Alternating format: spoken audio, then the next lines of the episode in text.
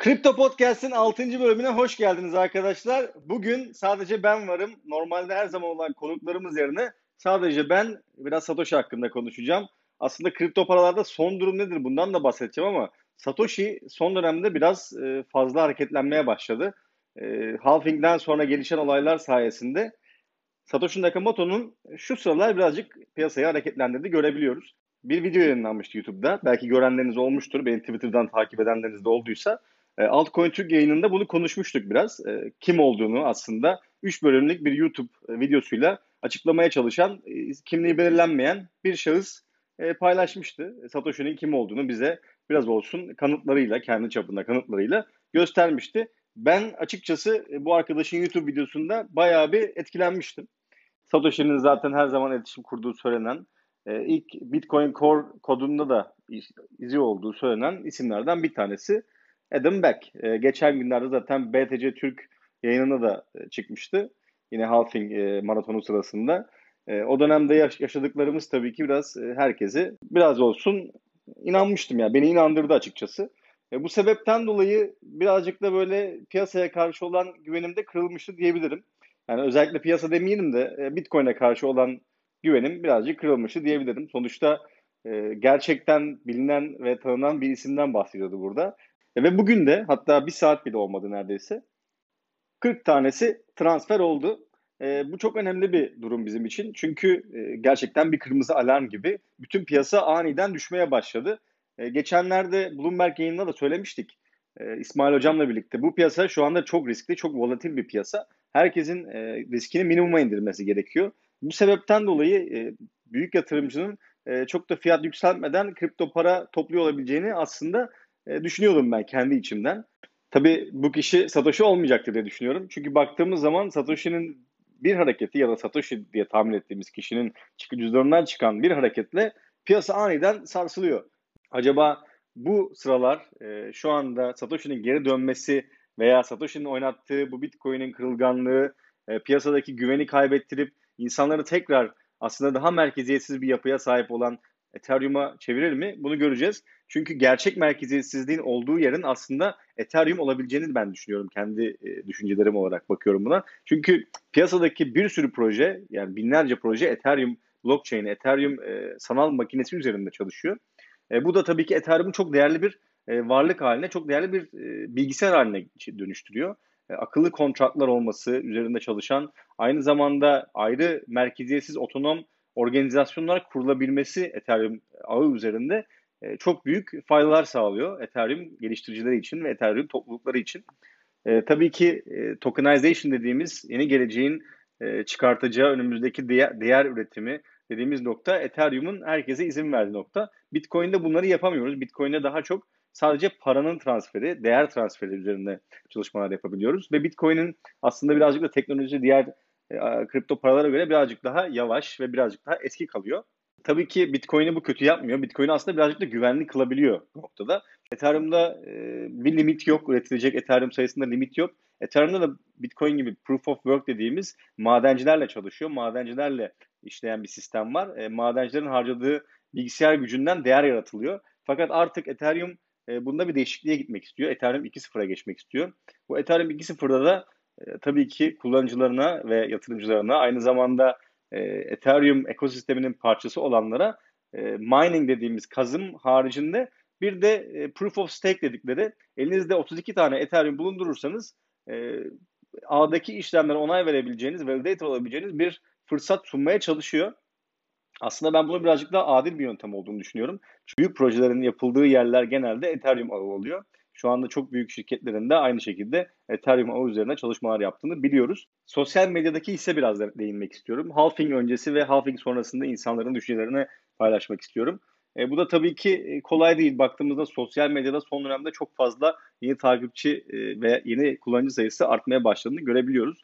E, ben bunu özellikle hissetmeye başladım. Son bir ayda halving'in yarattığı gürültüyle özellikle Google aramalarında 2020 Bitcoin halving aramasının çok fazla olduğunu ve Bitcoin'in yeniden ölçülere geldiğini gördük. Bu da yeni yatırımcıyı, yeni taze parayı piyasaya çekmeye başladı. bunun sebebi tabii ki bence evde oturmaya başlayan ve elinde minik de olsa biraz parası olan kişilerin Bitcoin, Ethereum veya belli başlı işte Chiliz gibi kripto paralardan e, kar elde edip en azından çalışamadıkları dönemde birazcık daha para kazanmaya odaklanmaları ve geleceklerine yatırım yapmalarını istediklerini düşünüyorum. Özellikle bizi dinleyenlerin de bu noktada e, genel olarak para kazanmak için bu piyasaya girdiğini düşünüyorum. Ve burada da e, düşüşleri fırsat olarak gördüklerini tahmin ediyorum. Bu, se- bu sebepten dolayı da e, piyasaya girişler yapıldığını görüyorum. Günlükte 9842'lik seviyeleri gördüğümüz Bitcoin Binance borsasında e, 9326'lara kadar bir düşüş gösterdi ve bu çok kısa bir zaman içerisinde oldu. E, tabii dün de benzer bir durumla karşılaşmıştık. E, dün de BitMEX'in e, kapanma durumu vardı. BitMEX'in bir, bir buçuk saatlik bir süre içinde e, kapalı kalma durumu vardı. Birkaç seferdir bu gibi durumları yaşıyoruz. Aslında bir dumplar geliyor. Daha önce bunu 2017 yılında aslında Çin'in haberlerinde yaşamıştık. Çin'in bir anda Bitcoin'i engellediği, Bitcoin'i bir daha kullanılmasına izin vermeyeceği haberleri çıktığında Bitcoin inanılmaz bir düşüş yaşamıştı.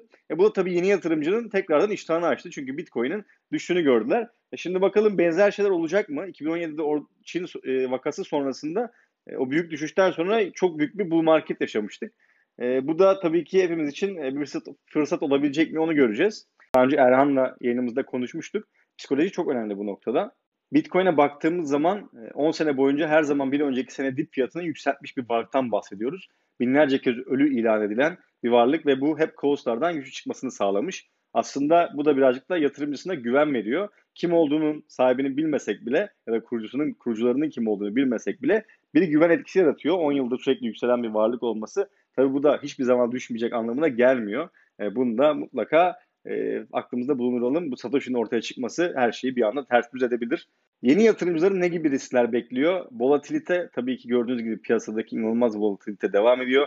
Bitcoin egemenliği ve altcoin'lerin Bitcoin hareketlerinden etkilenişi tabii ki altcoin yatırımcıları için birazcık da tedirginlik yaratan bir nokta. E, bu noktada aslında kendi ekosistemlerini oluşturan e, kripto paralara giriş yapılması bence en azından Bitcoin'e karşı bir güven, Bitcoin'e karşı bir şekilde bir e, savunma mekanizması olarak kullanılabilir. Çünkü kendi ekosistemini yaratan e, ürünlerde kripto paralarda genelde Bitcoin'e bağımlılık daha düşük. Dominasyon konusunda aşırı şekilde etkilenmiyorlar. Tabii ki dediğim gibi piyasanın babası, abisi, annesi e, Bitcoin olduğu için yine de her türlü bir e, risk oluyor. Bununla beraber sabırsızlıktan birazcık da etkileniyor yeni yatırımcı. Yeni yatırımcının sabırsız olmaması, hızlı para kazanma arzusundan arınmaya çalışması gerekiyor. Warren Buffett'ın bir sözünden bahsedebiliriz. Stock marketi yani aslında baktığımız zaman burada kripto para piyasası bizim için yine sabırsızlardan sabırlara para transferini sağlayan bir araç olarak düşünebiliriz. Ee, burada da eminim hepinizin gelecek vaat ettiğini düşündüğünüz e, projeler vardır. Ee, biz elimizden geldiği kadar size tabii ki de yardımcı olmaya çalışıyoruz kararlarınızı verirken ama asla yatırım tavsiyesi vermiyoruz. Bu yüzden kararlarınızı kendiniz almalısınız. Şimdiye kadar hep böyle yapmadıysanız e, mutlaka başlamalısınız diye öneriyorum. Özellikle bu piyasalarda en önemli olan şey kendi yatırımlarınızı, kendi paranızı kendinizin kontrol edebiliyor olması. Kaybedebileceğiniz miktarda bir parayla girmenizi öneriyorum. O yüzden e, dikkatli olabilirsiniz ki birazcık öğrendikten sonra piyasayı daha büyük riskler alabilirsiniz. Risk, risk iştahınızı arttırabilirsiniz. Ve bu sayede umarım kendinize güzel bir gelecek, güzel bir yatırım aracı, kendinize güzel belki de bir kariyer oluşturabilirsiniz. Benden bugün bu kadar. Sağlıcakla kalın. İyi günler diliyorum.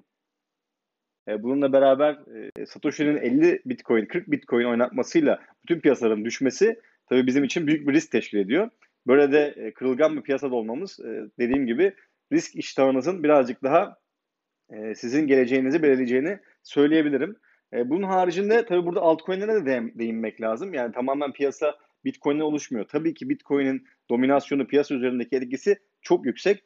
Şu anda 66.8, %66.8 seviyesinde piyasa dominansı var. Bitcoin'in piyasadaki bütün hacmin, bütün e, paranın genelde olduğu e, yer diyebiliriz. Bitcoin her hareketinden altcoin'ler etkileniyor. Bu sebepten dolayı e, biz kripto para piyasasındaki yatırımcılar olarak hepimizin altcoin'lere girerken iki kere düşünmesi gerekiyor. E, tabii bu altcoin sezonunu yaşadığımız 2017 yılında böyle değildi. Çünkü ne aldıysak o zamanlar e, yükseldi. Tabii Bitcoin'in yine her hareketinde e, birazcık dikkatli olmak gerekiyordu ama e, Ethereum'un o büyük e, bull run dediğimiz Ethereum Ethereum'un yaptığı o büyük e, koşuda e, herkes bir anda sanki Ethereum başa geçecek, e, Bitcoin'den liderliği alacak diye düşünüyordu. Bazı iş adamları da aynı şekilde e, Bitcoin'den haberdar, e, Bitcoin yatırımları olanlar zamanında çıkmışlar. 18 bin, 19 bin dolarlarda alanlar da olmuş ama çok çıkanlar da olmuş. Şimdi yeniden düşüp alttan girmeyi bekleyenler çok sayıda. Bunun ben birebir şahidiyim. E, piyasada tabii konuştuğum arkadaşlarımın işte aileleri olsun, aile fonları olsun Bitcoin'e yatırım yapıp birazcık da olsun paralarını katlamaya çalışıyorlar ama aynı zamanda bu kişiler Bitcoin haricinde diğer coinlere de bakıyorlar. Ve dediğim gibi hani sosyal medya haricinde etrafımızdaki, çevremizdeki insanların düşüncelerinden de, hislerinden de piyasanın yönünü birazcık da tahmin edebiliyoruz. Çünkü